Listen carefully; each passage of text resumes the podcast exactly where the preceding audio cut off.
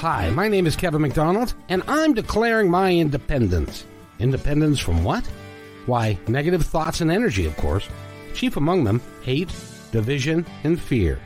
You see, I know that we're all one, and together we can solve any problem, save our planet and each other. Please, join me as we come together as one and choose a better way to be. So now, let's begin with my independence report.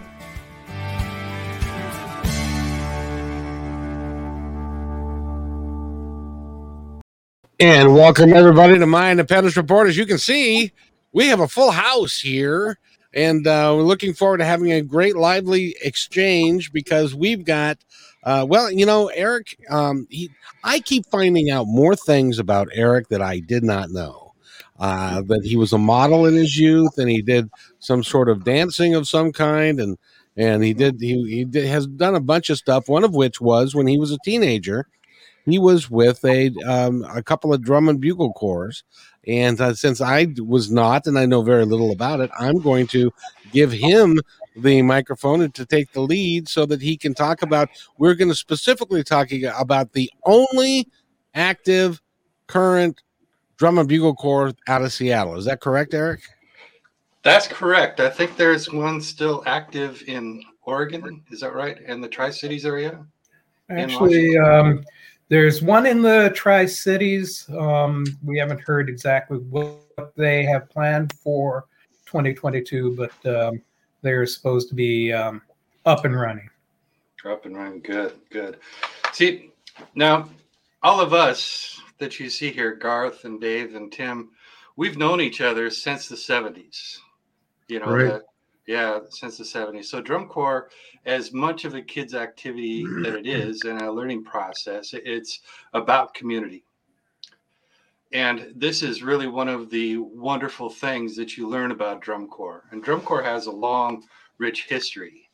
Uh, it started out as uh, back in the Civil War as fife and drum corps, part of the military, because that's how they would communicate to the troops.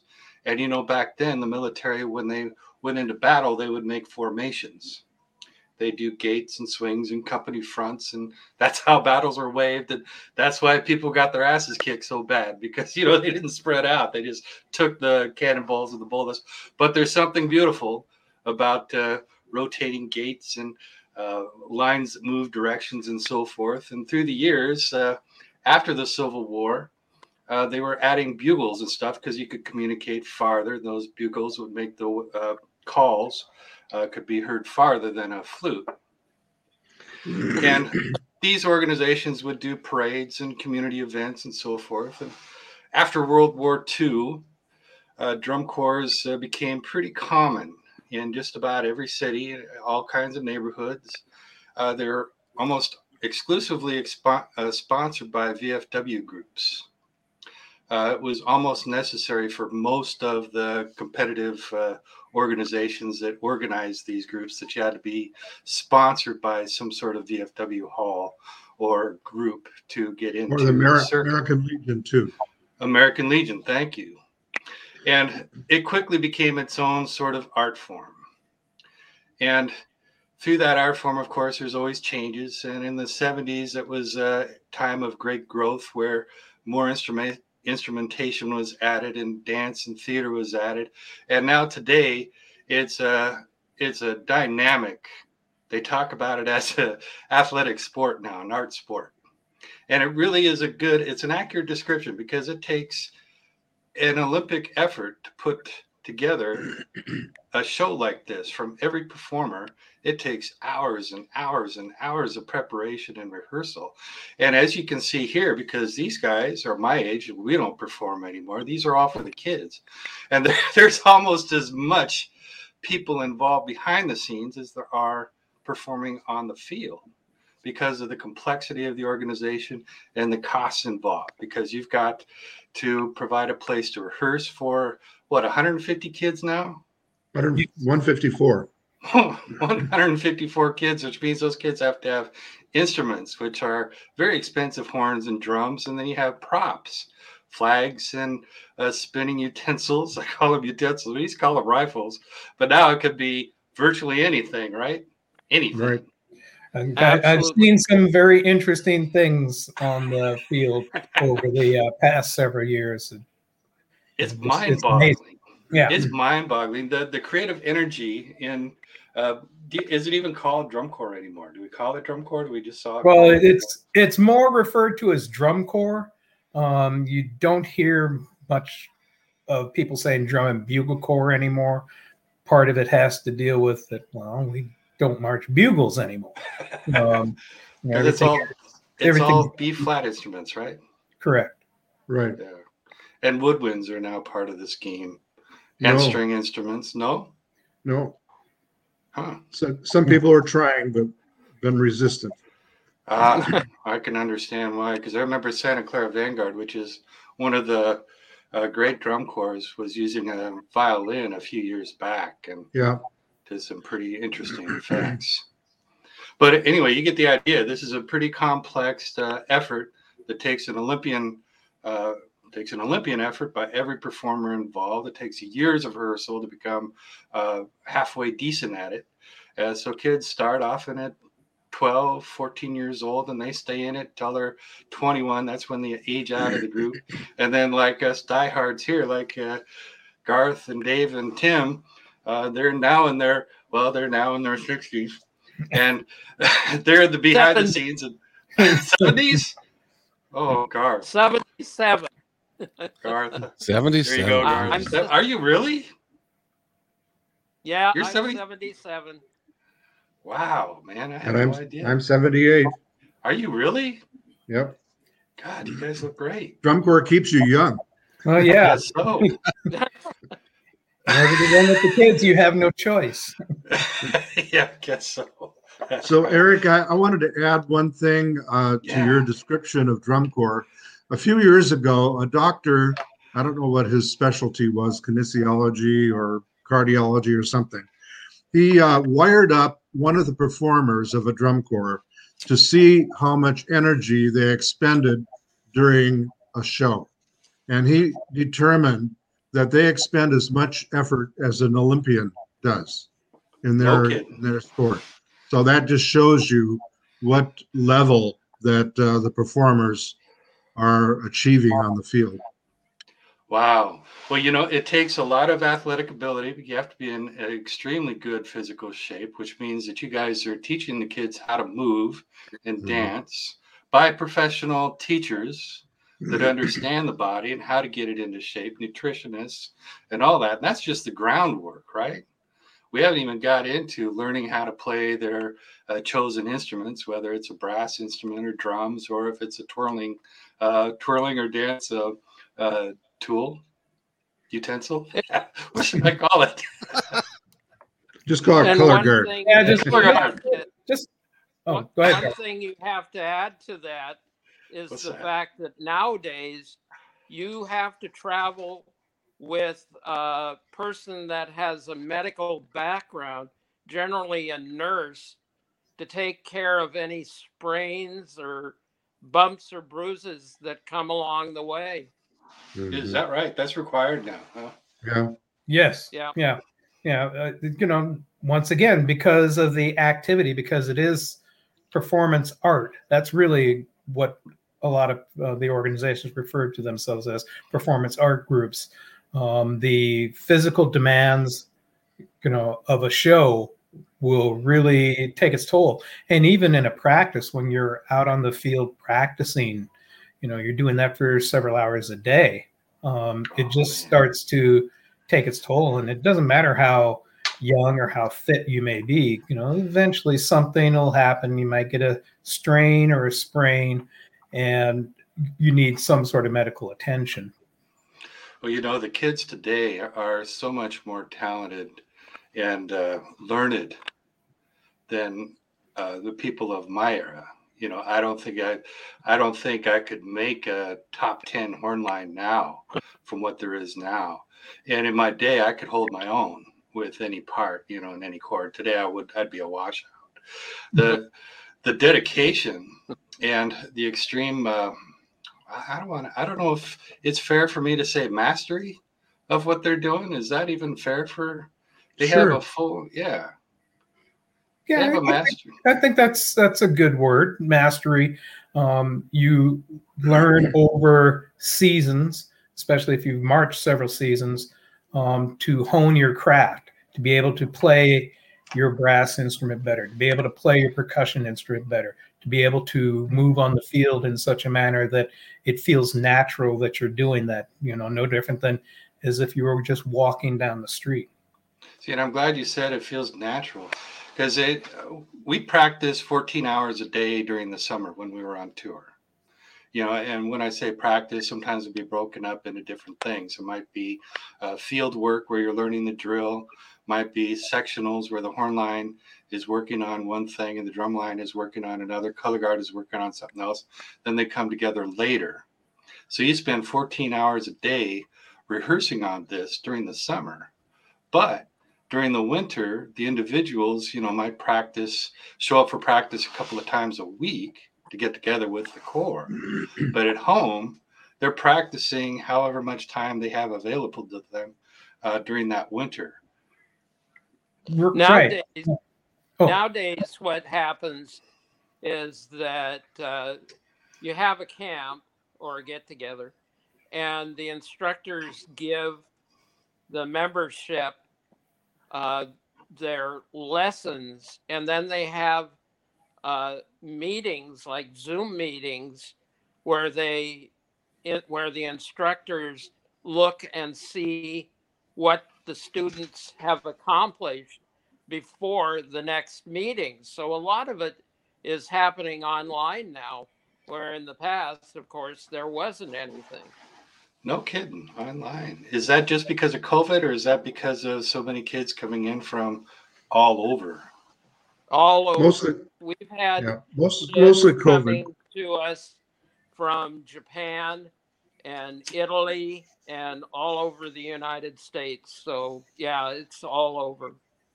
Yeah, in our in our last uh, performance season, we had uh, 28 states, Canada, and Japan represented in our corps.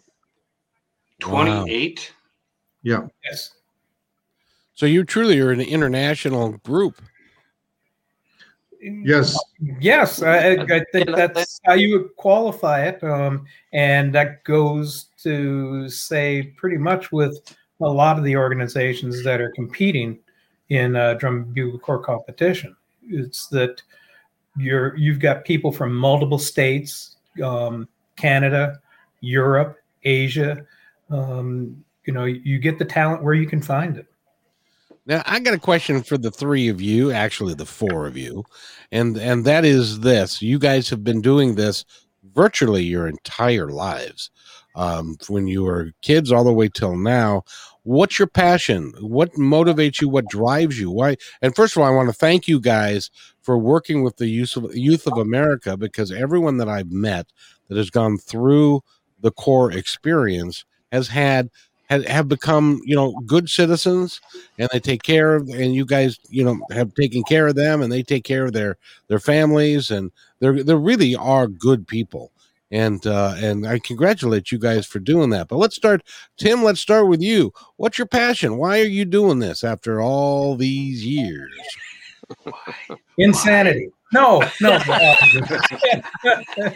no, um, I think what really, when I look back, and that's really where it started, it was all the people along the way that helped me um, when I was a young shaver and drum and bugle corps.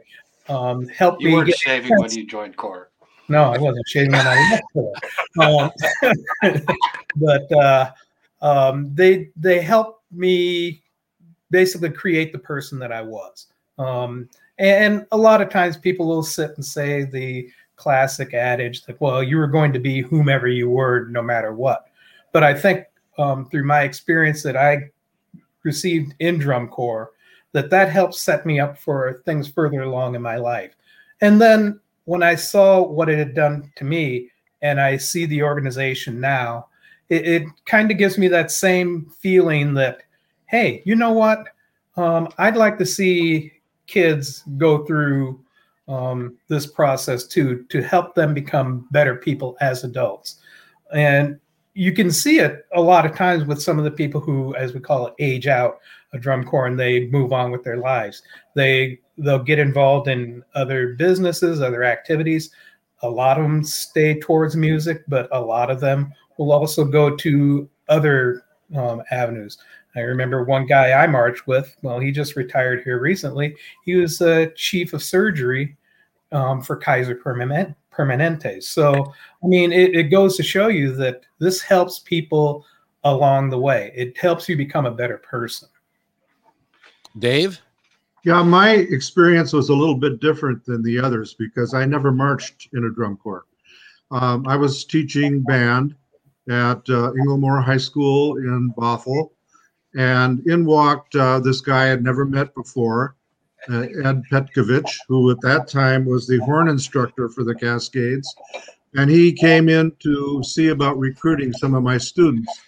And so I told him I'd never seen drum corps before, so I wanted to know something about it before I recommended it to anybody. So I went to rehearsal, and uh, he got me. And I helped uh, teach the drum corps, uh, the, the, brass line during that first year and and some succeeding years. But um, I I got hooked in drum corps because even as a as a high school band teacher, the the level of commitment that I saw in drum corps so, far superseded anything that I had in uh, in in my music career, where the students basically were there to get a credit and play some nice music. But uh, drum corps had had a whole level of dedication that I had never seen before. Well, Dave, I'll forgive you for uh, uh, working at Inglemoor. I went to Juanita High School, oh. and you guys kept on beating us up every year in football. Oh, yeah. So, probably, probably in music too. yeah, probably. And Garth, how, what's your story? How about you? Well, my story. This is a good story. That here. starts back in the late fifties, when uh, the corps director of a little corps called the Greenwood Boys had lost their sponsorship and needed help. And they came to my dad, who was the principal of Monroe Junior High School, and asked if they could have permission to rehearse there. Well, my dad goes, Absolutely. And I've got a son that's a drummer and probably would be interested went out to rehearsal. A lady came up to me and introduced herself. And who are you? Well, I'm Garth Stubbs. What do you play? I play a snare drum. Here's a snare drum. Go out to the field. They'll show you what to do. so I went out. Rehearsal's over. I came back and I go, Here's your drum. And she goes, Nope, you hang on to it. and now how many years later you can figure it out. I'm still here. Amazing. Uh, it'd be it'd be 60 years, but who's counting? Yeah.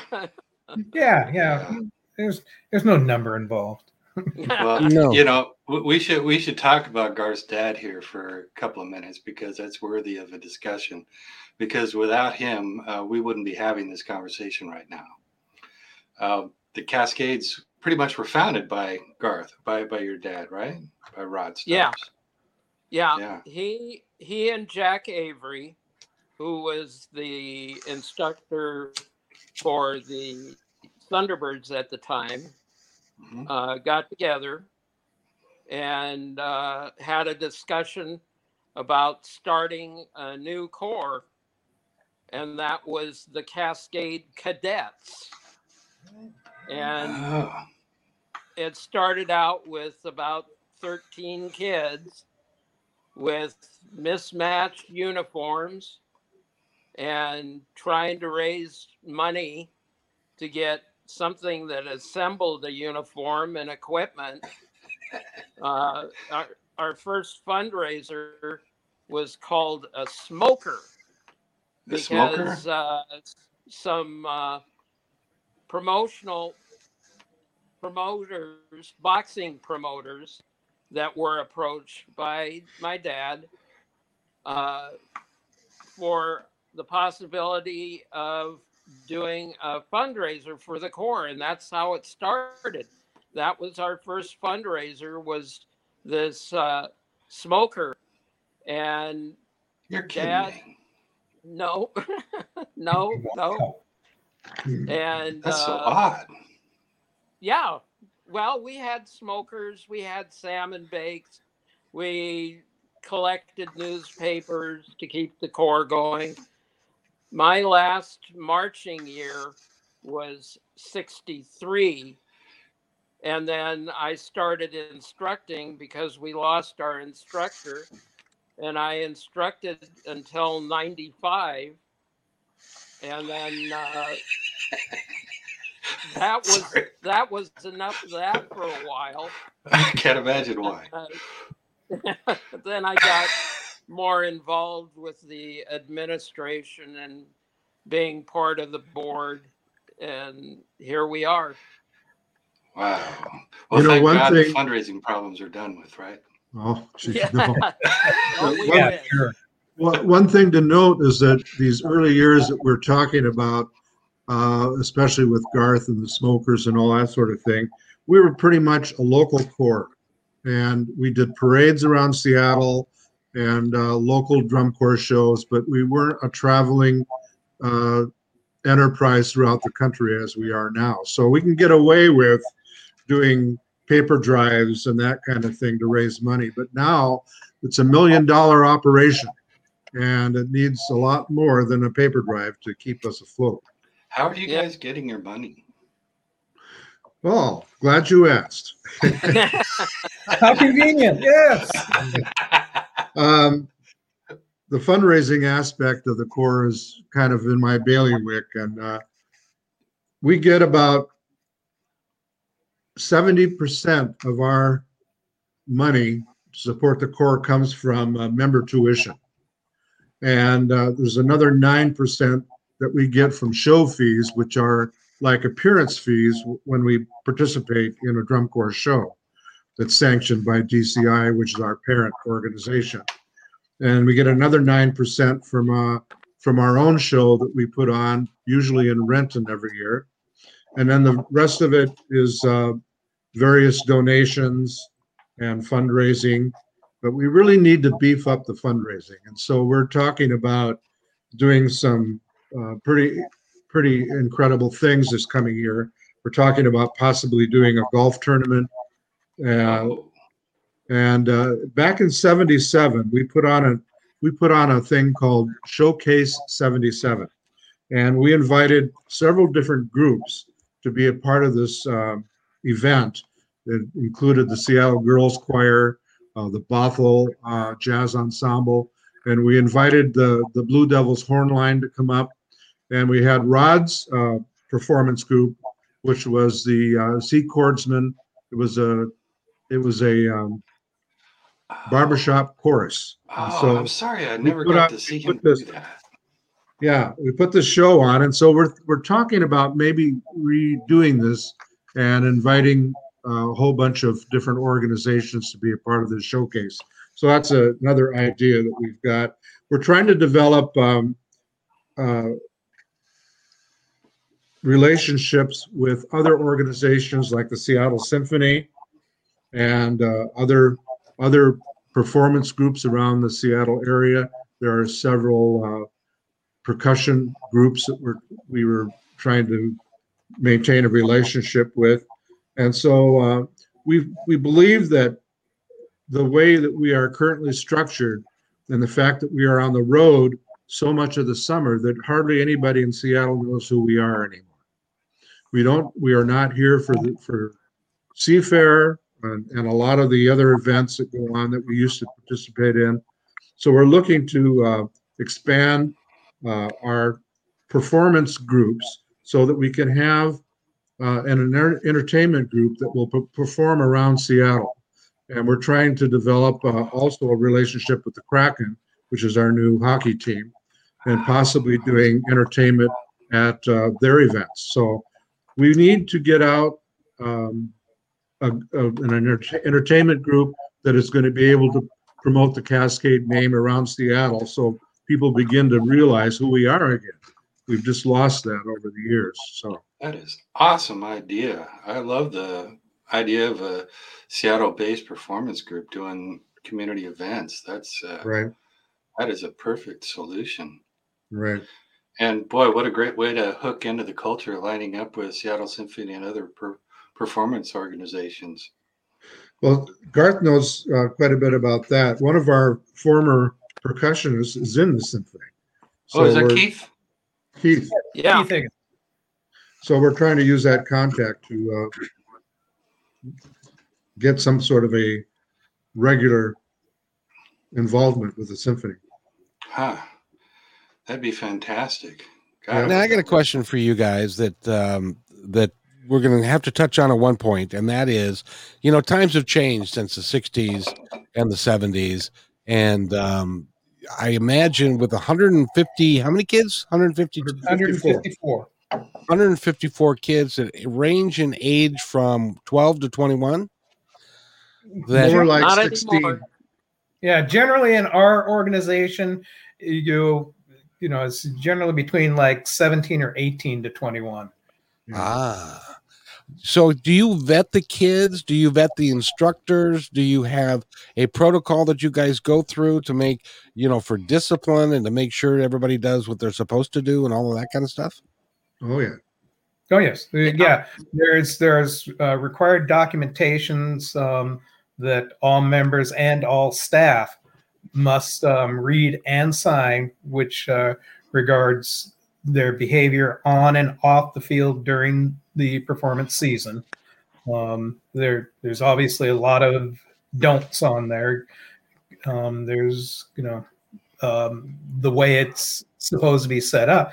This way, you don't have the issues that tend to come up with sometimes with some of these other groups. Um, you'll find sporting activities like youth football or youth baseball and they're traveling someplace and you hear these stories about well the kids went to this hotel and they trashed the room or you know they uh, uh, threw stuff into the pool or things like that our rules are pretty well set and it's pretty much established by drum corps international which is dci um, that you have to adhere to these certain policies well, I admire you guys because 154 teenagers is like herding cats. Um, well, this is uh, this was my experience because I, I did uh, participate in the 70s, and there was a 70s culture going on. If you guys uh, recall what that is, but when it came to rehearsal time and performance time, uh, we were all about business. We were highly motivated to be successful at what we were there to do. So I think kids that join an organization like this because of all the effort that they put into on their own time, even just to make the corps, just to try out, audition, get accepted into the corps, that's already a huge accomplishment. So there's already a lot to risk by falling out of line out of what needs to be done to continue to contribute to the corps. Am I right? Yeah, exactly. Right. Exactly. Um, and, and, like you, Eric, I, was a product of marching in the 70s. And, uh, you know, it was that thing that, you know, more often at practice, when you're on, you're on. Um, you, you know, you did your drill, you played your music, you made sure that everything you did was right on the field.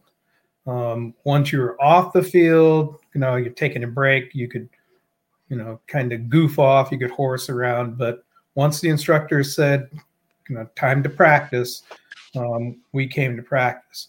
Um, we were probably a little looser back then than they are now. I mean, I've watched the students these days when an instructor says, you know, hit the marks, they hit the marks. And there's no questions asked. There's not a lot of talking.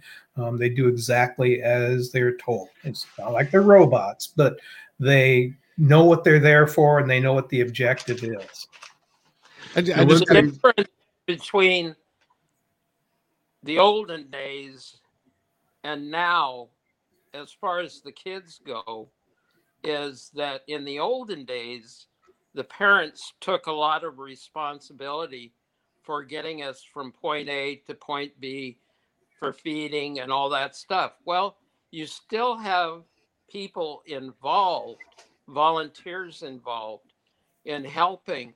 But nowadays, it's the kids that are loading, unloading, making sure the equipment's running properly, taking care of the horns, uh, helping the people that do work on in the cooking trailer to help feed, to clean up. It's it's totally amazing to see these kids or not kids, young adults on the field that are definitely interested in performing as perfectly as they possibly can and being as quiet as they can to receive instructions and then get off the field and help put out the food. All that stuff it's it blows me away. You know just to take that a little bit further too you know uh, we have a we have a leadership group in, within the corps and it starts with the drum majors and then there are other section leaders and all that sort of thing. And they are the ones that uh, kind of are the backbone of getting all of this organization going. And the thing that, that i admire so much about these young people is that they they are the ones that, that become community leaders owners of businesses when they leave the corps and as we said the we have a former member who's now a member of the Seattle Symphony. A lot of these people become educators. And uh, so they really, Drum Corps has given them the experience and the tools to become these fine young people that they do become. The other thing that I wanted to mention is that all of our instructional staff goes through a background check.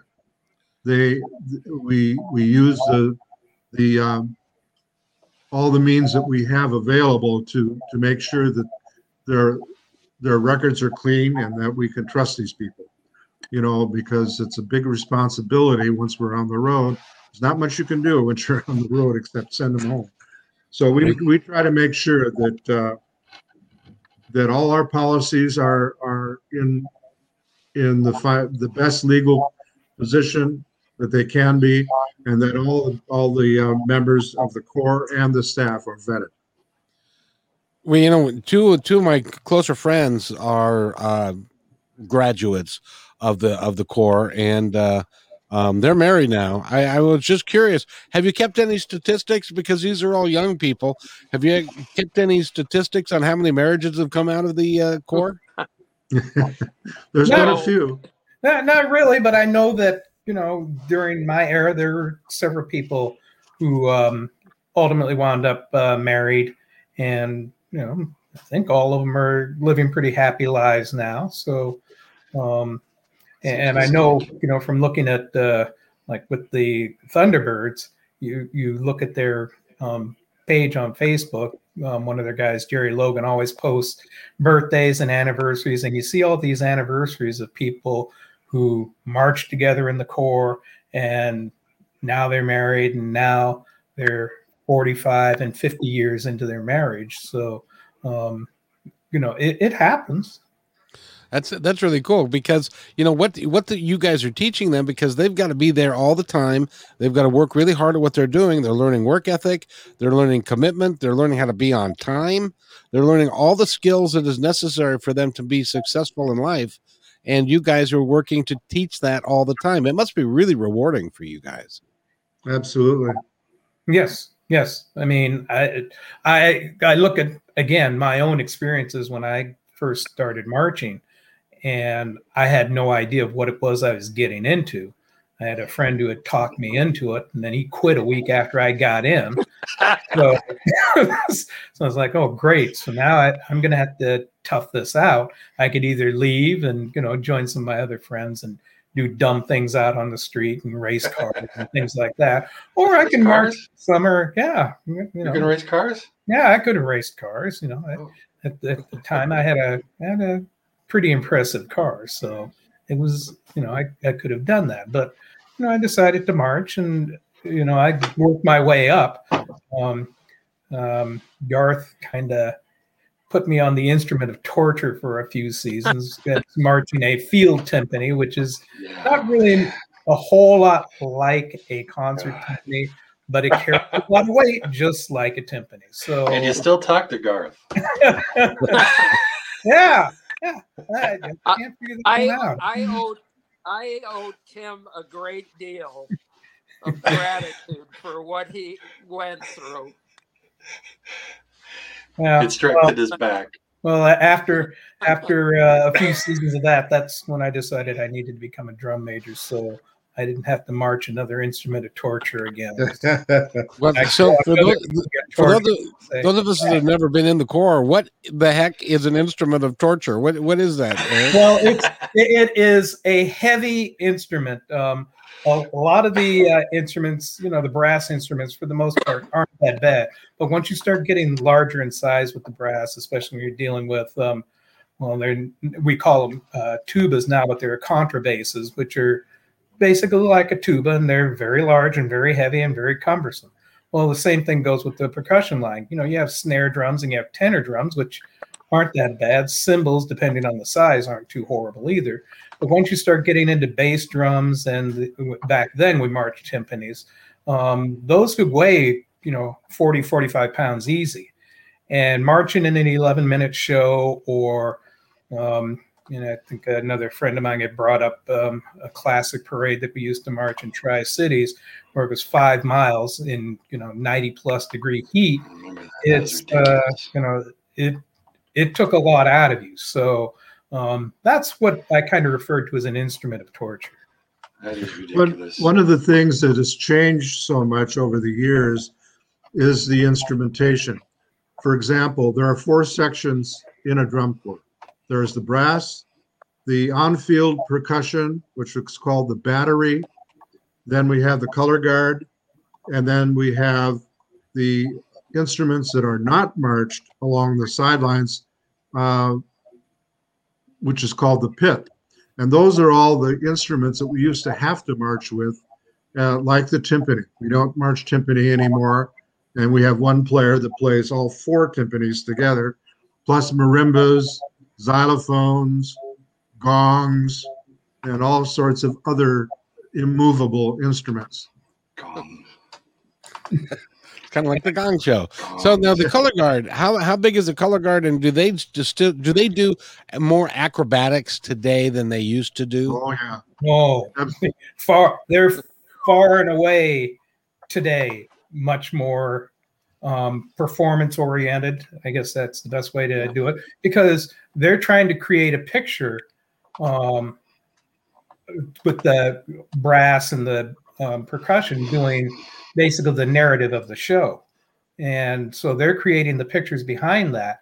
And they could be dancing across the field. They could be literally running across the field.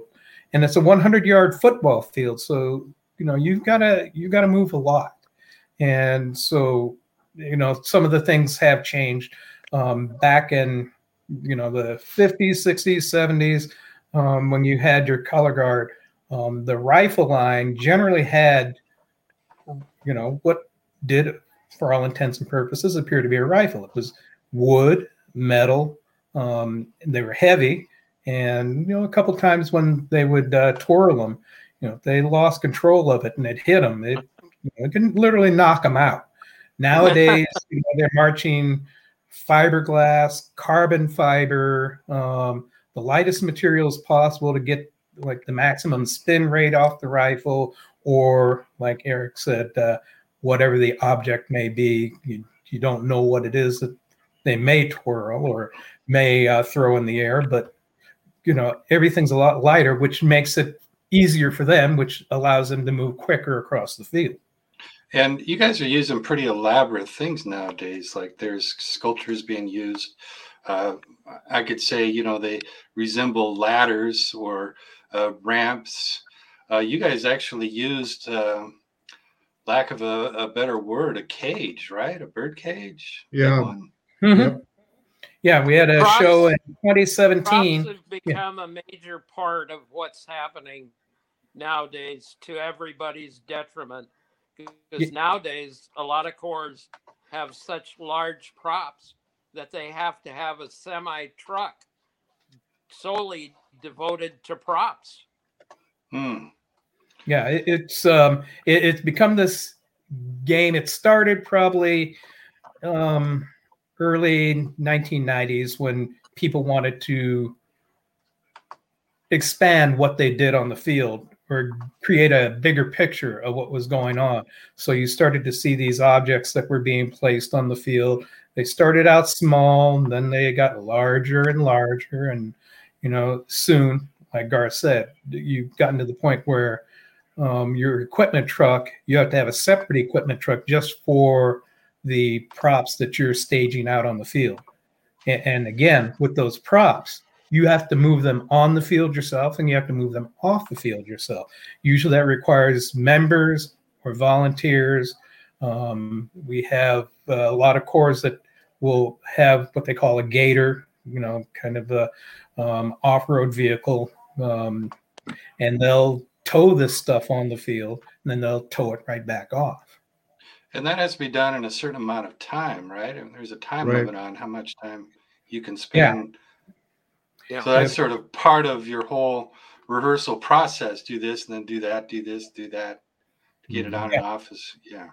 Yeah. While you have basically, I think it's 10 and a half to 12 minutes to perform your show, they give you 15 minutes to get everything on the field and get everything off the field which is halftime for uh, like a, in a football game or something like that so you got to really be quick exactly and you have to take in in account the venue that you're performing in because access to the field in different stadiums is very trying should I say, mm. because of width and height restrictions. The uh, before you start working on props to put it out there, you have to have DCI's schedule of where you're going to perform and know what stadiums you're going to be in and what those restrictions are to get out on the field. So sometimes you have to have props that break down into multiple pieces that you can get into the stadium and then reassemble by the membership on the field. And that in itself, too, you know, that's part of that training during the season. It's not just the members training to perform on the field their show, but it's also when you have props of such size, you have to be able to make sure that you can get these things assembled and disassembled as quickly as possible. And so people will practice doing that, just taking um, a prop, putting it together, taking it apart, knowing how to wheel it away, knowing how to uh, put it in place. It, it can get um, it can get very daunting. You know, I was just thinking that uh, it used to be that that you could go to a football game, like a professional football game, and they always had, you know, uh, um, corps and stuff at, at halftime. They don't do that as much anymore. Do you guys have any idea why that is?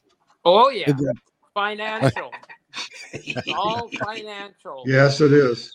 Uh, they can do ads, television ads, they don't want to be showing something on the field that isn't making them money. Oh, that's so sad. Yeah, that's that's that's probably true to the uh, uh, strongest point. It's that um, where you know whether it be a drum corps or an ensemble or anything that gets involved with halftime entertainment um, on the field, they don't want it to distract from what they're doing, which is selling a product. Um, that's why more often than not, if you watch a football game now, when you go to halftime, you will see the ads come in, then you'll see the announcers, um, you know, set off someplace else away from the field. It, more often than not, where they can't see the field. So even if you can hear music, you don't see what's going on down there. Now, back in the earlier days, you know, it wasn't a problem for them because it was something that they considered filler. But as time went on and filler suddenly wasn't making money, then you had to go a different direction. Well, and I'm glad that you guys are going are talking to the Kraken because I think that would be a, a great place for you and a great venue for you to to uh, to go at halftime because they don't televise every every one of those games. So, are, are you guys considering wearing skates instead of uh, marching shoes? uh, I don't know if that would work out so well. No, I, I want to see it though. A, a skate and a drum or a skate. Yeah, yeah. Go, Go ahead, carry the tuba. I'll tell you, back in, back in my day when I was marching, the Thunderbirds hockey, junior hockey, was performing down at the center and we did a lot of hockey halftime shows with regular sh- marching shoes. The on the, the ice, slick, the slick military shoes, and yeah, kids would fall, bend up horns. But oh man, that's brutal. We man. still a, did it. That's a Saturday Night Live skit right there, man. I would pay to see that. Yeah, but I, I, think that I think that you know, should we get involved with uh, the uh, Kraken organization or any of the uh, professional organizations in town um, to pro- provide entertainment during half times or breaks and periods, um, that you know we'll we'll be able to work it out. That you know maybe they're playing off to the side or obviously we're not going to do any fancy maneuvers out on the ice if if we are on the ice Sure. Um, it'll just be a simple matter of stand still and play some music, and you know. well, there's some precedent because the Sounders have the sound wave, and right. that's very much you know I, I, know those guys were UW guys, but there's also so many drum corps guys. I, I was in Soundwave for a year, and a number of people were in drum corps, and it's very much a drum corps style organization, same as their drum line that does the Seahawks. Yeah, uh, Blue, yeah, Thunder. Blue Thunder. Blue Thunder. Blue Thunder, yes. Yeah, so there's precedent to this, and yeah, I think it's a great match. Great match. I, I think that you know once everything starts to get established and settled with their organization, um, and we're able to you know make an approach to them and you know try to uh, promote our product, um, we should have an opportunity to be able to perform, you know, if not every game, at least you know a fair number of games because I'm sure that you know there's other um, organizations vying for attention as well. But if we can get our foot in and get enough exposure at those games, that would be beneficial not only for us, but it would be beneficial for the activity. It would also be beneficial for some of the other youth activities in this area. You know, and one of the things that we haven't talked a lot about yet is uh, color guard and how that's well, changed over the year. Let me let me Years. give you my condensed version of why we are where we are today.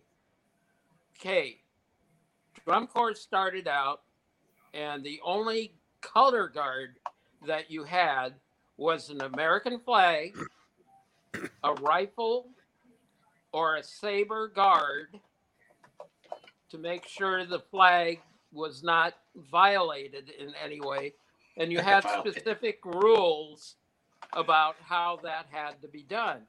Well, that was all fun and good, but in this in our area, in the Seattle area, my dad was going, "Well, that's nice, but there is no activity for young women to work in. So that's why we became the first corps in this area to have a girl color guard. What was, function? Their function was to make sure that they were in line. You had three horns, three or four horns, and a color guard member, three or four horns, and a color guard member their job was to keep the stupid horn players, no offense to any stupid horn players, in line. well, that's all well and good, but wouldn't it be nice if they were just doing something other than just marching along? So then they started doing routines.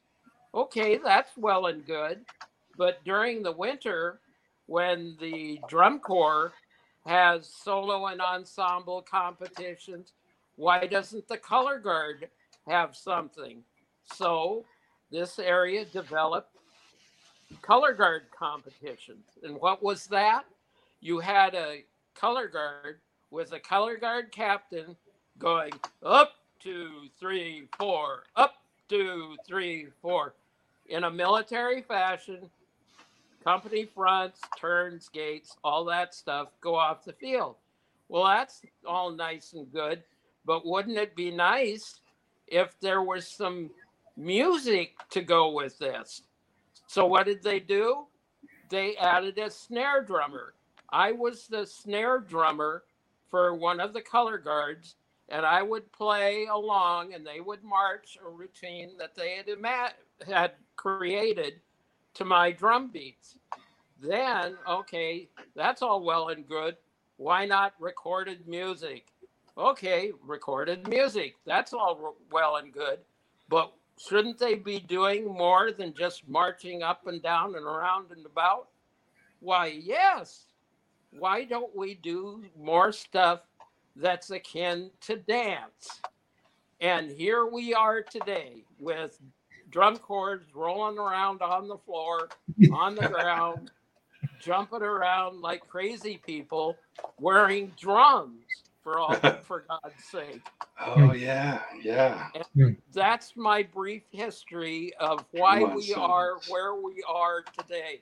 It's the color guard's fault.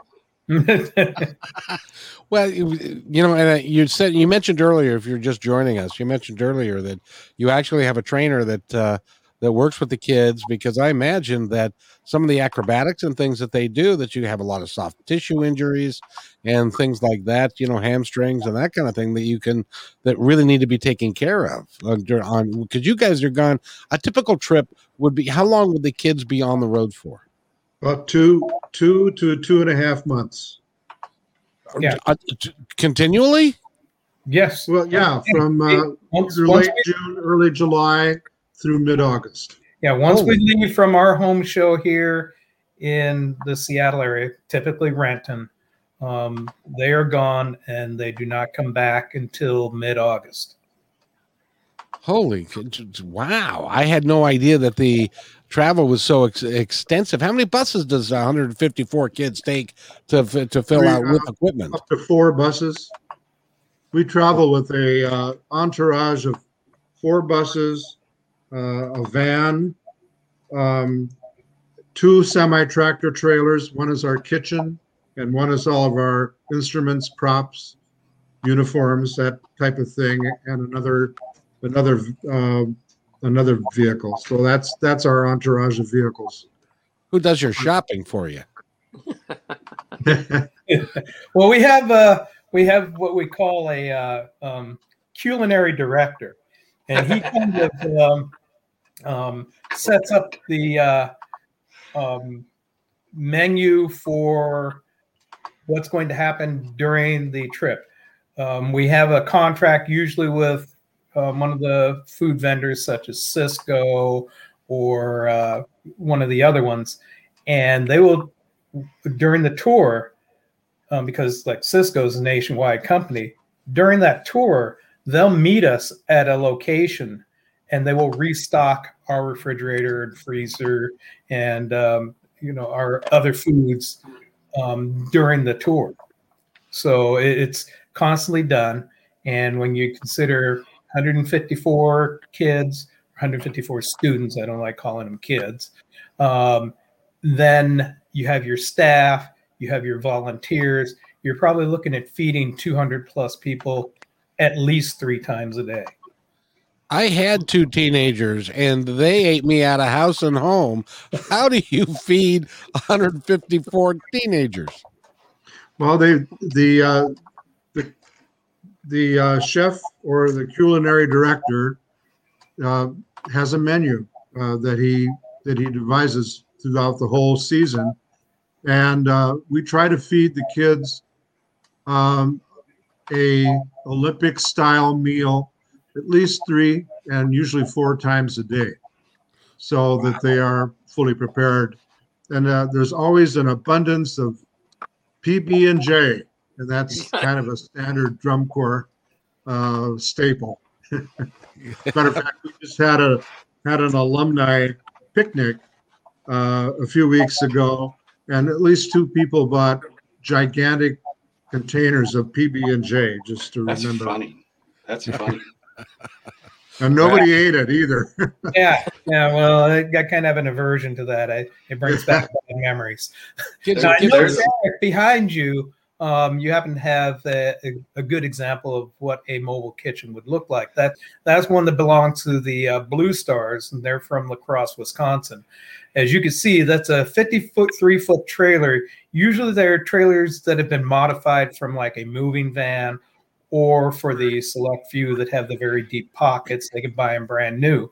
Um, it's outfitted with a tilt skillet, at least two um, ovens, um, a griddle, um, all these things so that they can whip this food out as fast as possible and uh, giving them foods that is as healthy as possible. What is that? Three, four, five hundred thousand dollars for that, right there? Uh, yeah, if you bought one brand new, I think um, you're looking at half a million dollars easy, um, and it can it can run up to a million dollars. I've heard um, some organizations that have bought them brand new have paid up to a million dollars for those trailers. Um, we just managed to uh, purchase a trailer, which we are now converting over to a mobile kitchen, which you know it's it's an arduous process. Um, we have to have people who know and understand how to do plumbing, how to do electrical, how to do uh, um, uh, fitting of uh, panels and lumber inside. And you know, we always look for help um, for that kind of thing. And then know, if there's somebody out there that knows people that would enjoy doing something like that, because well, one, it's not yours, but it's uh, it's something to do. It it, um, it provides you know a sense of accomplishment when you've gotten that done. When we did the same thing with our um, equipment trailer, it was just a nice thing to have it fitted in such a manner that everything fit into it perfectly.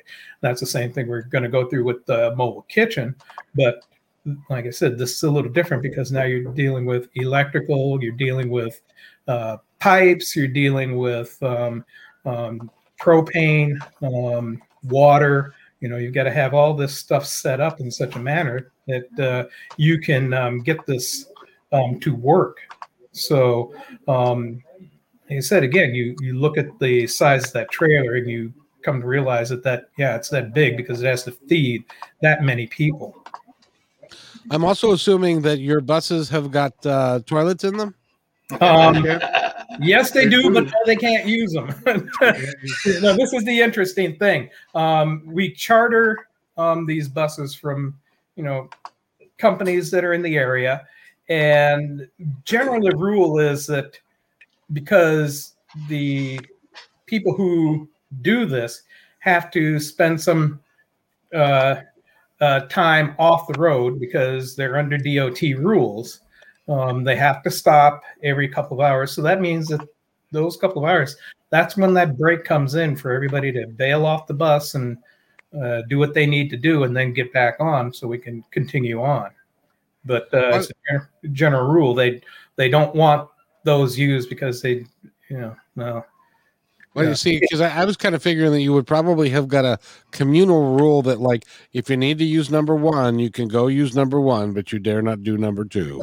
But, yeah, I, uh, you know, I, I would say if if it is a point of desperation, yeah, you know, but uh, you know, it's kind of that thing, just like when we were kids and we went on a trip with mom and dad. It's like, why didn't you go when we left the house? Before we left the house, it's like that's what you try to, you know, make sure that they know and understand. It's like do it now because it's going to be two hours before you get a chance to do it again. Typically, how long would a bus trip last? How far would you go between stops? Well, I mean, between it, it varies. Between it, it, varies, but uh, I think the longest is like 400, 450 miles. Oh wow! wow. Yeah, in a See, day. the, the deep dark secret that hasn't been spoken here yet Do tell. the fact that a drum corps these days that's on tour, what does your day look like? Well, you get up, obviously, about nine o'clock, probably, dependent. You rehearse till lunch. Then you start getting ready to perform because you're going to perform that evening. You go to the stadium, you do your performance, you hear your scores, you have uh, a snack or a meal before you get on the bus at approximately 11 or 12 o'clock at night. You travel all night until you reach your housing, which can be three or four in the morning.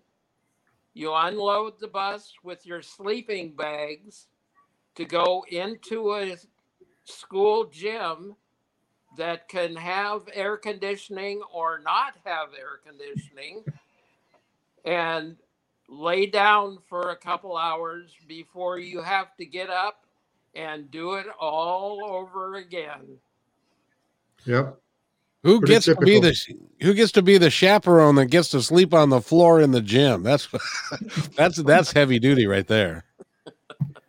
Well, you know, that- once again, that's it's a volunteer thing. Um, we'll have uh, people that will actually uh, travel with the Corps during the summer, and they'll, you know, go ahead and bed down on the gymnasium floor. Now, back in our era, bedding down on the gymnasium floor usually meant a sleeping bag on wood.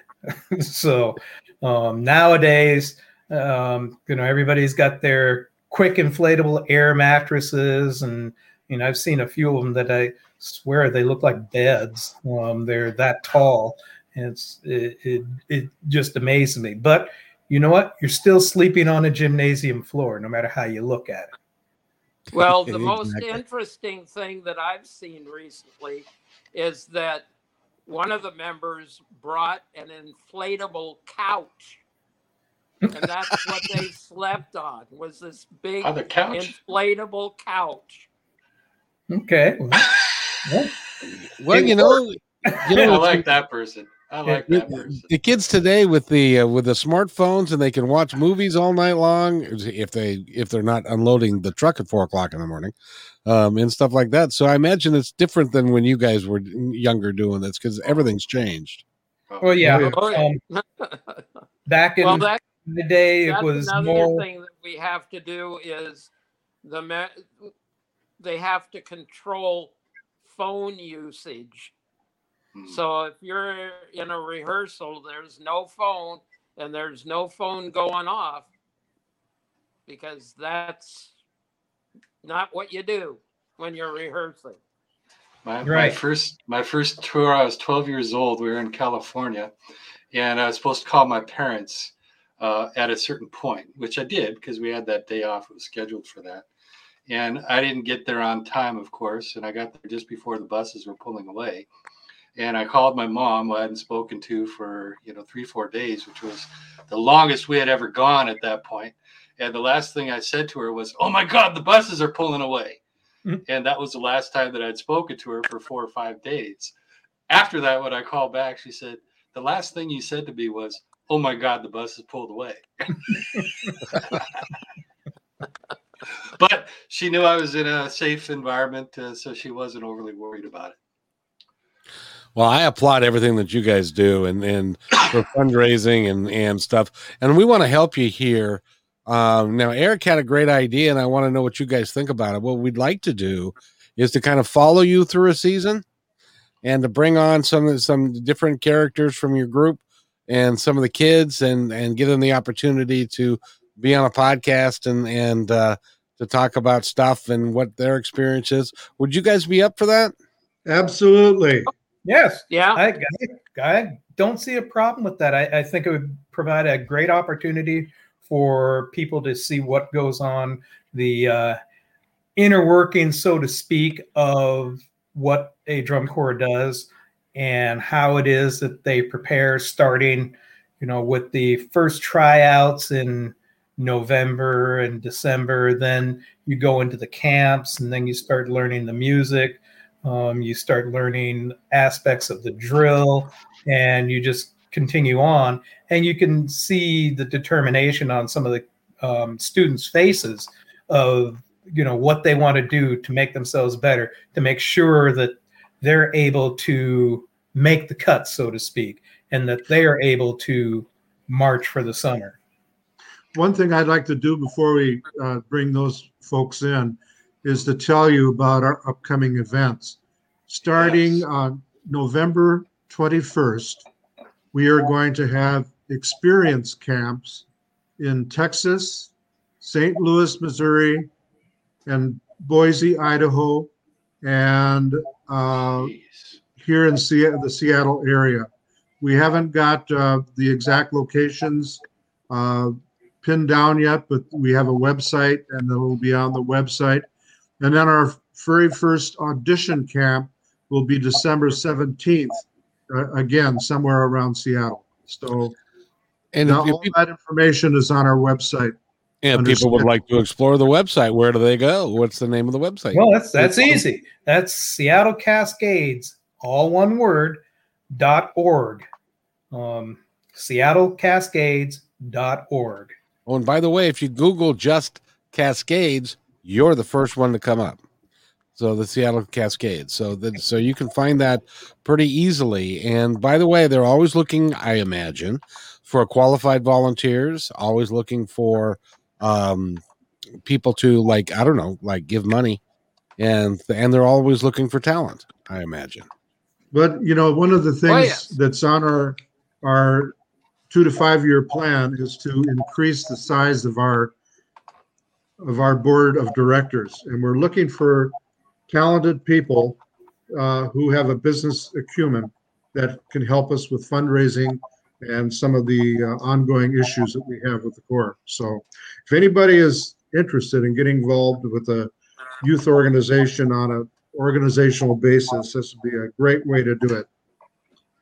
Exactly. Oh, and, and in terms of volunteers, um, we are always looking for volunteers. As I mentioned earlier, with the construction of our new mobile kitchen, we're looking for some people who have some experience working with electrical, working with uh, um, plumbing, um, working with um, basically it's kind of like home construction, but it's that you're building something inside of something. Um, mm-hmm. we always look for people to help um, in our um, cook staff. Uh, we always look for people to help And uh, when we have these camps to uh, come and assist us in uh, preparing the uh, facilities, helping uh, um, load and unload items. I'm not asking to carry a, a, marimba around with you, but we're you know we're just looking for people who can help us with some of the ancillary stuff that'll make it a little easier for us to get in a, a facility and get out of a facility. Oh, that's awesome. By the way, I was in the food service business for most of my life, so I would recommend um, uh, Sysco is probably your best choice if you have a national contract. I assume yeah, you have do. a national contract with them. Yes, yes, yeah. yeah we've yeah. we've been working with Sysco for the past few years, and they've done a wonderful job with us. We're very happy with what they do and what they provide us. No, they're of the of the food service companies. They're, they I think they're by far the best. Mm-hmm. I never worked for them, but uh, I I I got I lost bids to them all the time. So good job. well, you know, big companies they do that. Um, but um, in terms of some other things, yeah, um, we're always looking for people who are, you know, willing to contribute to the organization, no matter how big or how small. Um, you know, the financial assistance is always a great benefit. As David mentioned earlier, um, we're basically working on a million dollar budget, and and, and people will look at it and they'll say, well, why should this cost that much? Well, you have to remember you're traveling across country, you're having to rent vehicles. Um, you're having to stay in school facilities. Back in the day, you know, for the most part, you could get into a school and not have to pay a cent. Nowadays, um, because of liability concerns, because of uh, uh, property concerns, um, some of these facilities, and I had heard stories a few years back down in Texas that they were charging as much as $9,000 a night to stay at their school, just wow. to use their gymnasium and their um, um, football field. So, it, you know, when you're considering you're traveling, you know, 33, 35 days and you're out on the road and you're having to stay at these facilities, it starts to cost a lot of money. Right. You know, some other uh, opportunities too for for volunteers. Uh, Tim mentioned several, but we also have uh, volunteers that that go on tour with the group, and they they can either spend the whole summer with us, or more likely than not, they they spend a week or two, and then we fly people in and out to join the tour as it as it's needed. And then, of course, during our camps, which run from November through May, we need help uh, at all of the camps. So it's either doing food service or or uh, being a chaperone or in any other ways they can assist. And of course, when we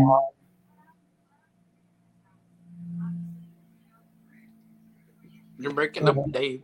Oh, looks like we we froze up on Dave there.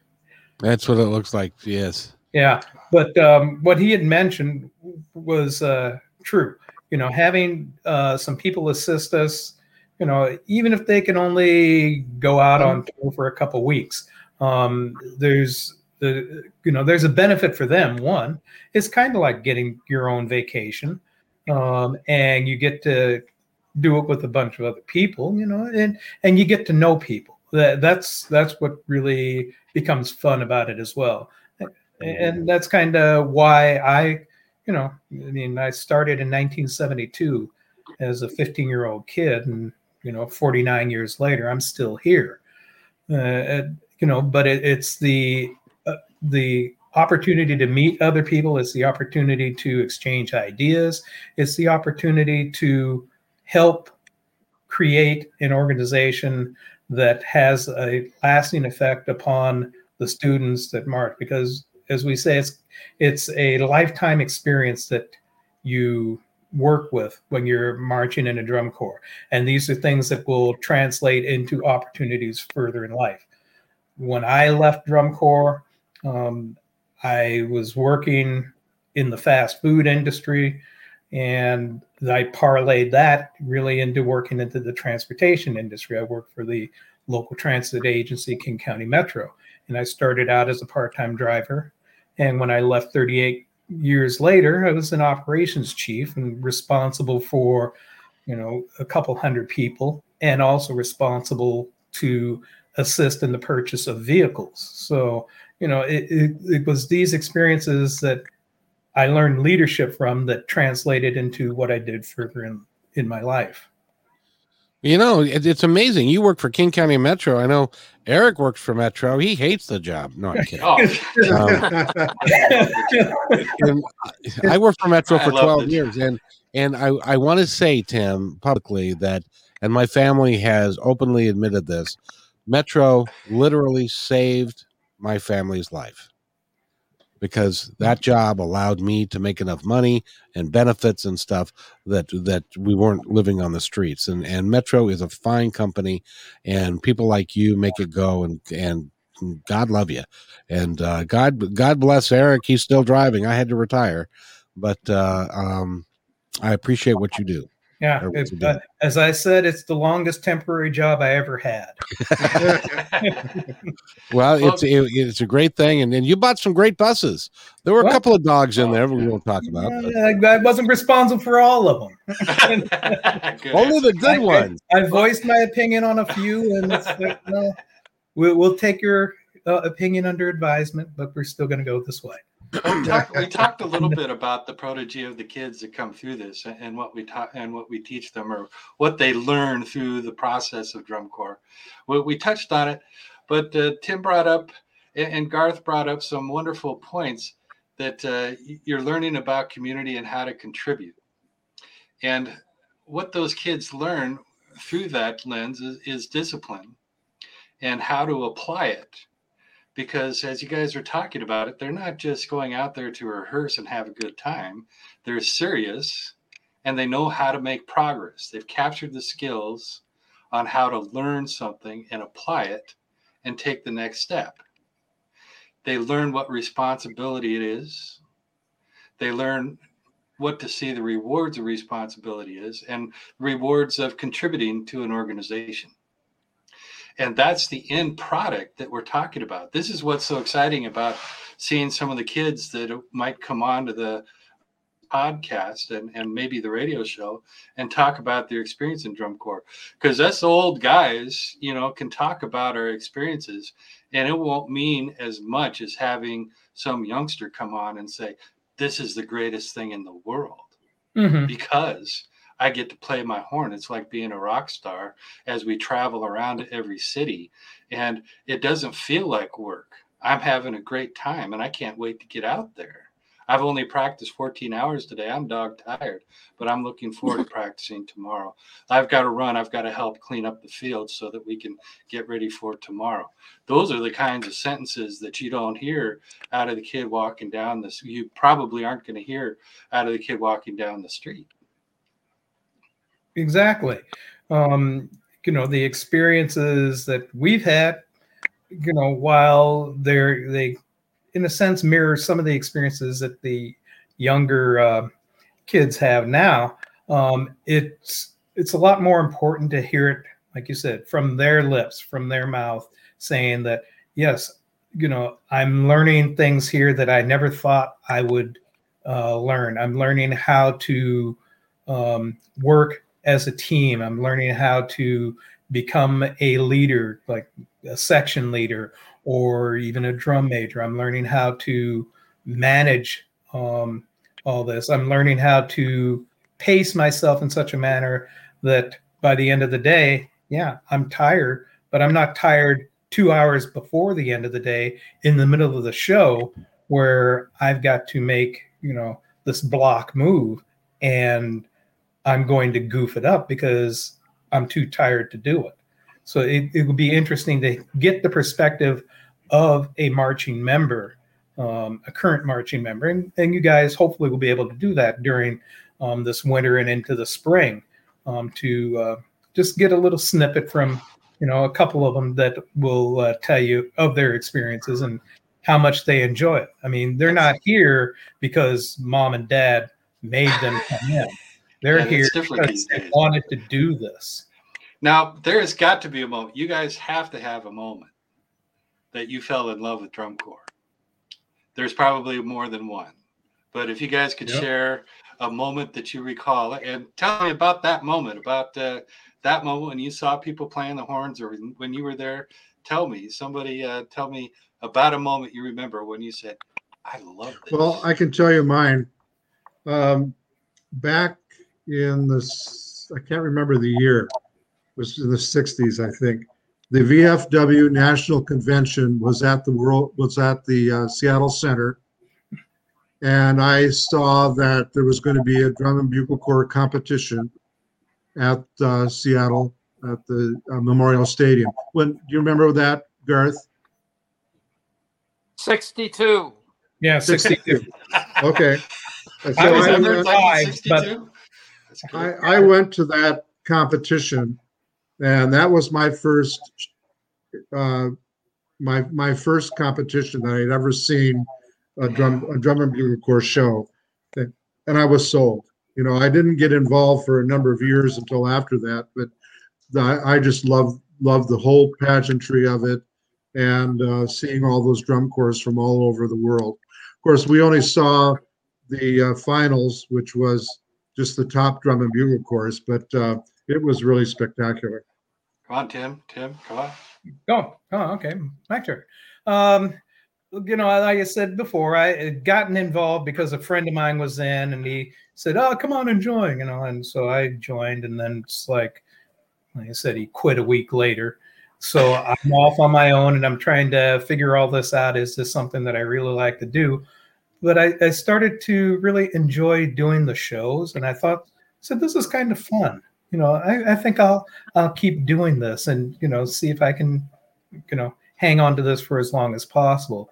But I think the moment that really kicked in because you know your first year if you're young you know, you're just there to goof off anyway.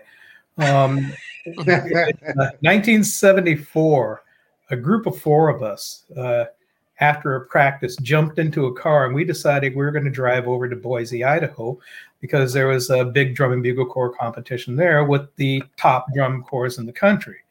And so we drove over and uh, we watched it.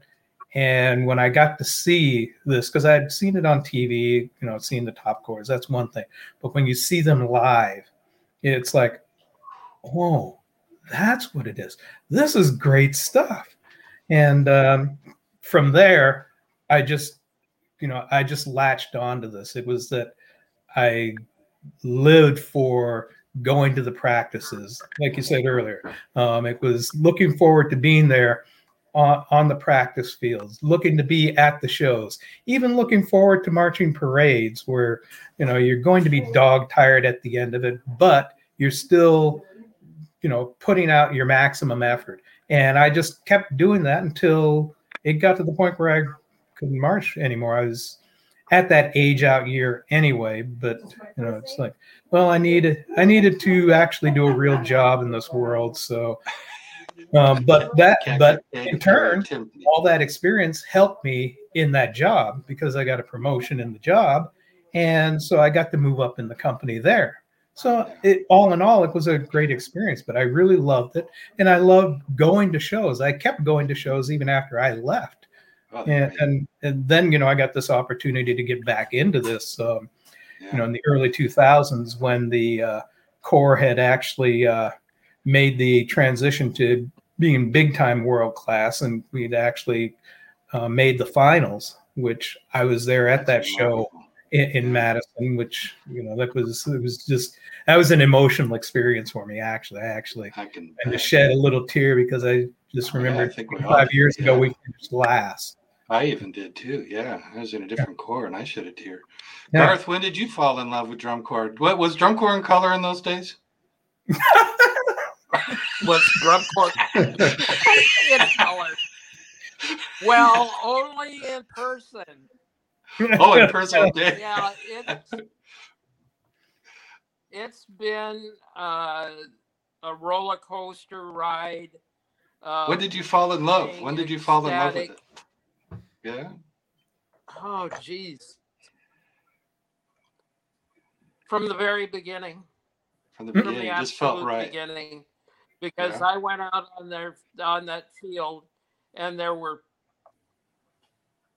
other people my age that I could relate to that I was, wow, this is really cool.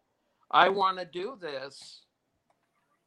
But yeah, from the very beginning, that was one when uh, when I was instructing and we won All American National.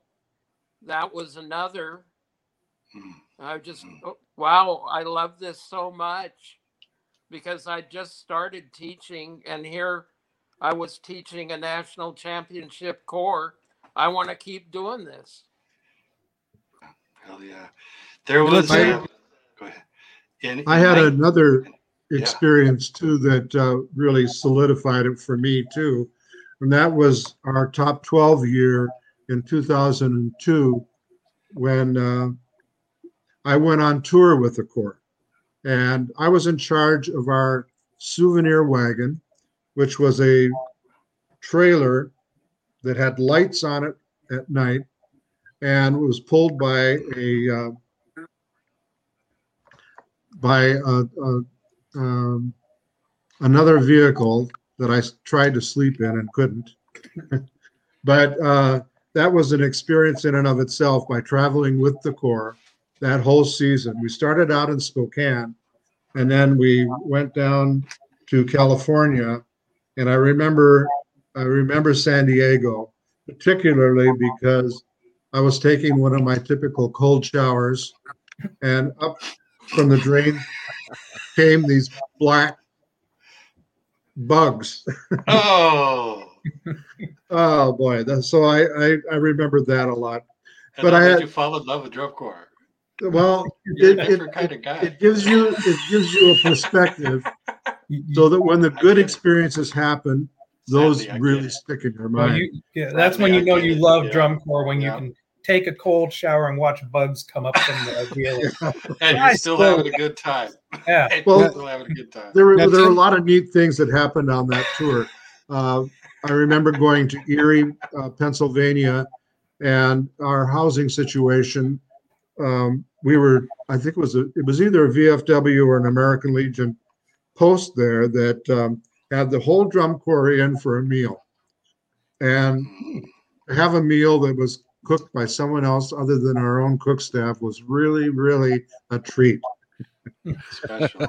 So Hey, that um, another, and then we went to the Midwest, and we were in uh, the Bluecoats show, and they they uh, performed their show, their home co- their home show in a high school stadium that seated eighteen thousand people, and uh, there was a Damn. there was at least a dozen corps there at that show, and they fed every one of us. They gave every staff member and corps member a box lunch, and I remember that being a very special thing to do for all the drum corps. Wow. And Hey, then Tim- went- Oh, go ahead. And then we went to Madison, of course, and um, being in the top twelve means that you've performed the last night and on TV, and so that was uh, the epitome, the first, the first time that we were ever top twelve corps. That was just amazing. For those that don't know, getting into the top 12 is very elite. It's extremely difficult to do. It takes so much effort, so much expertise. It's a huge accomplishment. It's like Right. uh, it's like winning a championship. It's it's uh, I would compare it to being in the playoffs in the NFL. I think that's fair. Or in the Right. Olympics, you know, it, it's that that level that you've achieved that level. Right. I remember that show being a very special show that year too. It was an all Leonard Bernstein show called City Riffs, and uh, it was uh, it was not a, a a real in your face kind of show. It was more subtle, and uh, I just loved the way the kids performed it. They were very dedicated. It was a corps that was very um, mature and uh, I think I think that it, we came back home feeling just on top of the world. Mm, it's fantastic. It's fantastic. Well, you know, Tim, I wanted to ask you, just as an aside, when the four of you got into the uh, see in the seventies, I'm aware of this. In uh, um, when the four of you got into the car to go to uh, Boise, Idaho, you know, the drinking age in Boise, Idaho was 18. You didn't have Yeah, anything to, you didn't have any reason to do that, did you? Well, that's- I was 74, and Were actually, you old enough to drive? I was- I was the oldest of the four of us, if I remember Were you old enough to drive? was 17. Oh yeah, oh yeah, oh Yeah, yeah. skirted that I had a question. license. It was all le- we all had Okay, licenses, all right. so it was all legal. Okay, okay. Um, but uh, yeah, we were unfortunately a year too young, so we did not Yeah. get partake So of the none uh, the the more adult beverages. Sure. But in Boise, Idaho, they really didn't care. They wanted your dollar fifty for a pint. Well, we didn't think about that. We knew that we had to be back in, in Seattle the next day, and uh, um, so we drove that night back into town and came to practice. And uh, Garth's dad kind of lit into us a little about that too, you know, saying, you know, you you could have been killed on the highway or something. you know, it's like, oh yeah, but we got to see the top corps.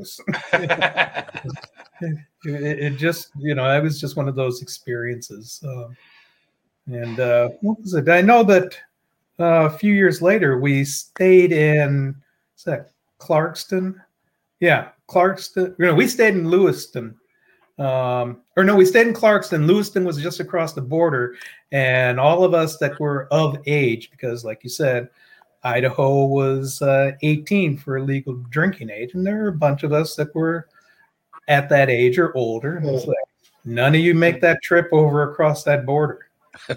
I'm shocked. I'm just shocked. I'm, I'm just floored. Timothy, I'm just speechless.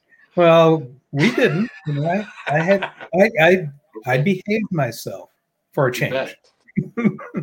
Congratulations. We got your back too. Yeah. we got your back too. Well, gentlemen, it's you know I want to honor your time. It's been awesome to have you here. We'd like to follow you throughout the the course of the season and to and to do all of that and and to talk to some of the kids.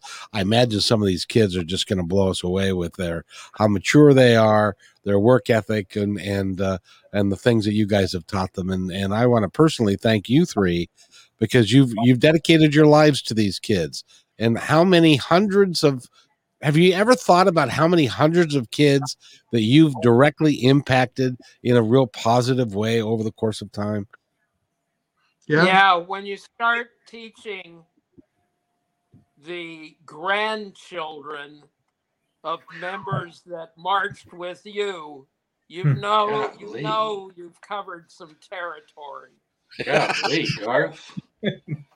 That's amazing. You know, the neat thing is that we still have contact with some of these kids that we that we've uh, taught back in the 70s too, and that that's really uh, that really feels great too. And they still remember their corps experience and what you did for them, and that that makes me feel really good. Yeah, as yeah, well, I, you should. Yeah, I, I I like to think that you know, and I want to thank Garth and Dave and Ed um, for uh, kind of providing me with the guidance um, to uh, get to where I did um, after I left drum corps. I think you know without that kind of um, leadership and uh, um, mentor um, um, ideas that I probably I, I don't think I would have become the person that I became once I left. I wouldn't, you know, maybe I wouldn't be here today, but uh, you know, I, I think that they were very influential in helping me become a better person. And that's what we want to do now. We want to help these kids become better people as they become adults. Right. And, and I'll tell you, Tim, to uh, rise to the position that you did with Metro is no easy, small feat. That that takes a lot of testing. It takes a lot of work and and stuff. And I applaud you for for getting to where you got to. That's really cool. Yeah, it was it was a hard haul, but you know, once again, the the experience that I developed from drum corps helped me get to that stage. You were used to hard work to achieve your goals, and if exactly. you can do that, if you can do that in, and we can teach the youth of America, and I tell you, what you guys are doing is so needed now. It is so needed uh, to to get the kids um, understanding what it's really like to grow up and and to have and to to really ach- work at a dream and achieve that dream. And even if they don't get to the top twelve, they still are part of a group that is working for a common purpose and a common goal. And it's I, I applaud you guys for doing what you do and the and the and the corps for exists and the corps that it exists. I wish there were more corps available for kids to go to now.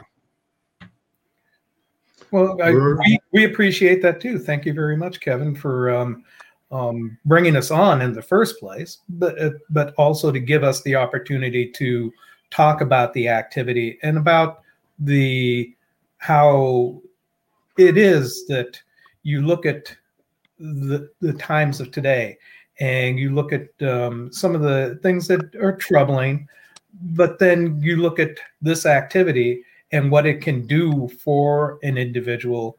Um, you know, you you don't have to become a CEO of a top five uh, company. You don't have to be, you know, a, a big time manager of some other place. Um, this helps you instill skills that will provide you the opportunities to move however far you want to move. And that's that's really what it's all about. It's giving people that that vision to see that hey you know what? Once i become an adult um, you know i can go out in the real world and i've dealt with bunches of people. I've been to places in it. And that's another thing about this is that some of these kids may not get that opportunity to travel across country like they do now.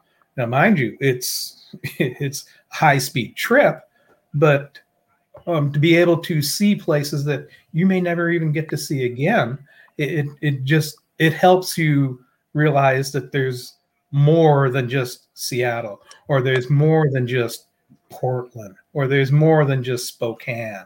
You know, that there's all these other places that you see and all these other people that you have an opportunity to meet that, you know, will help enrich your life.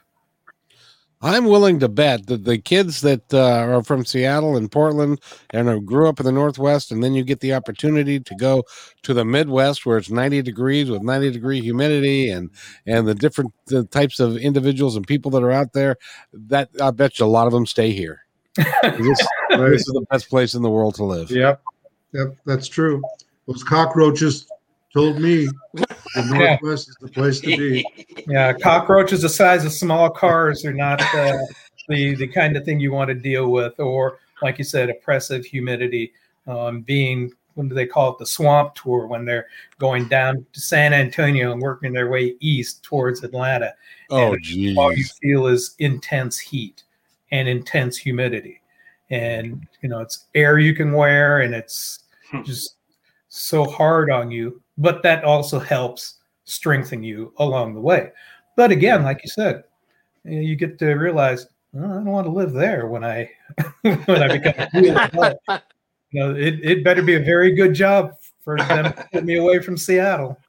Yeah. Yeah, my, my son, he he always said, I want to get away from Seattle. I want to get away from until he took a traveling job. Hmm. And uh, when he was done with that, he said, I'm never leaving this place again. Yeah. There. Hey, I want to I want to thank you, Kevin and Eric, both of you for making this happen. It's been it's been great, and uh, I thank you. And I was also wondering if um, maybe on a future podcast it, you might be interested in coming out to a rehearsal and catching what they're doing as far as preparing for the new season, and then being able to talk to some of the kids at that lo- at that location. Very much. Dave, I've got a GoPro camera, and I, I'm I'm looking forward to that. Record some of your rehearsals and uh, do Mm. some editing and stuff, and turn it over to you guys so you can use it for your purposes as well. Yeah, it'd be great. Yeah, we that we would love to do that as we get down as we get farther down the road. That would be just following you guys. Uh, it would be a real. It would be real interesting for the community because they don't know. All they know is that the, the, that you guys put on a hell of a show.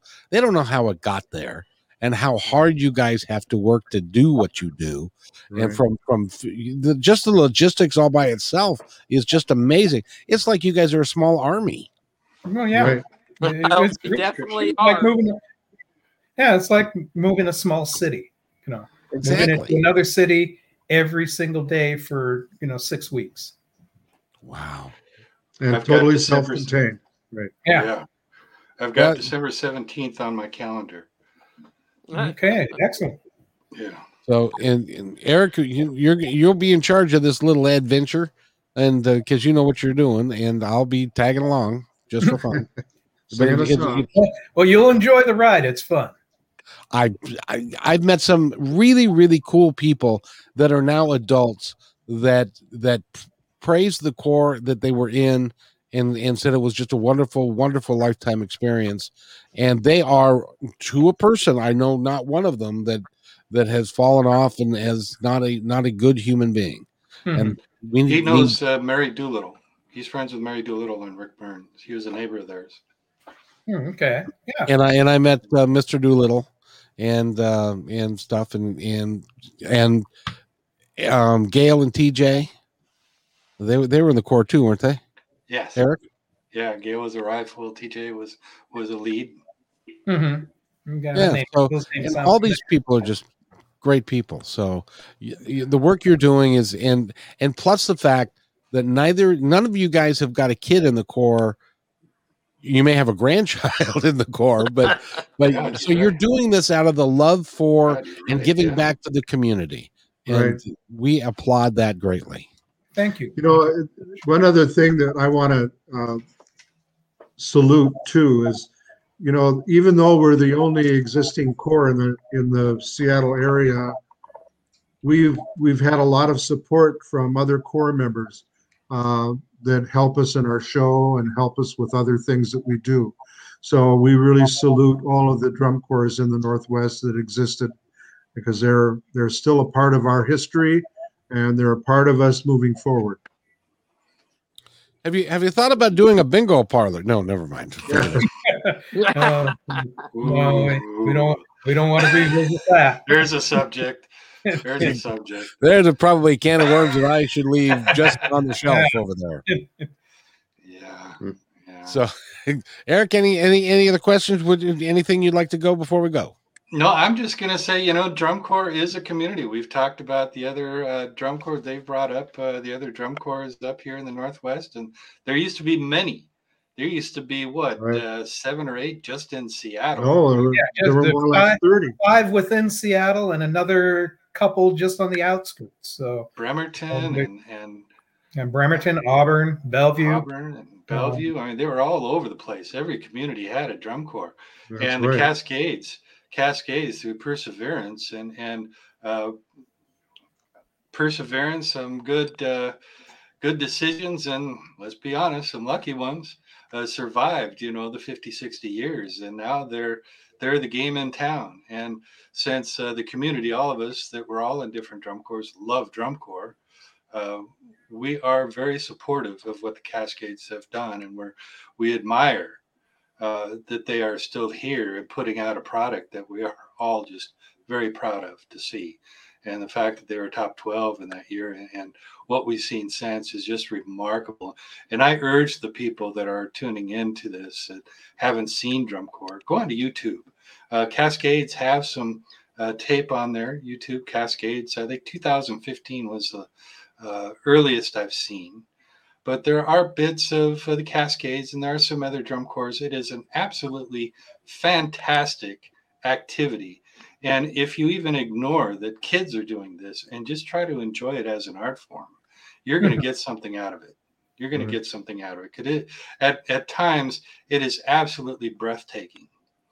And as good as an experience it'll be on YouTube, because I know a lot of people have big screens and great speakers out there, and as good as it is on on youtube and whatever other media you have you have to see it live there is Yeah. absolutely Yes. no comparison this is a live Right. performance that must not be missed Here's Hey, another, here's another date, uh, date.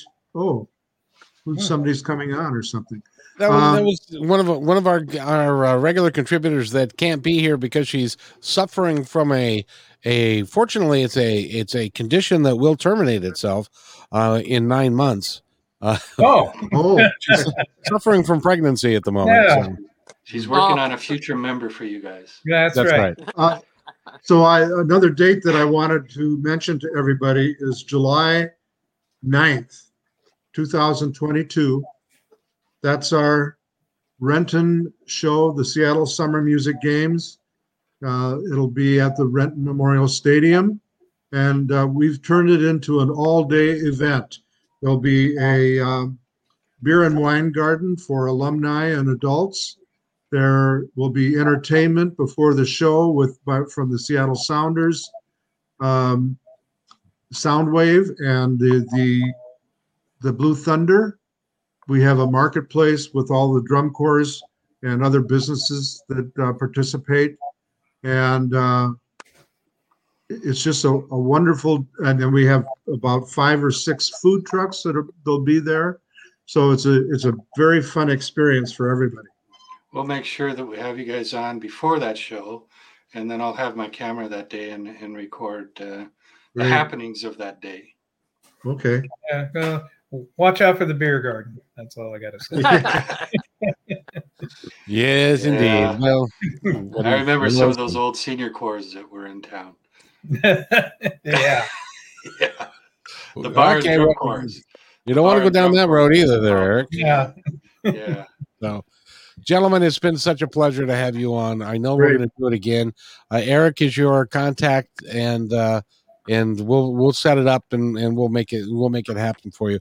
And we're just beginning our our little run that we're going to uh, do some great things here. So I'm going on uh, live radio again. Uh, Eric is going to help me with that, and we've got two podcasts that we're going to be operating, and a bunch of other stuff. So we're really Great. looking forward to it all. Good. Thank you. Thank you. I appreciate it. Thank you very much, guys. Thank you, guys. Thank you. Now, if you guys. guys will hang there for just one second, I've got to do this, and then we'll we'll say goodbye off off the uh, um, off the air.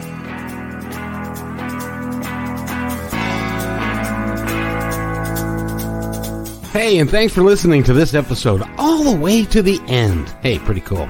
Hey, don't forget to follow us so you can receive regular updates and new posts. And remember, take care of each other because each other's all we got. See you next time on My Independence Report.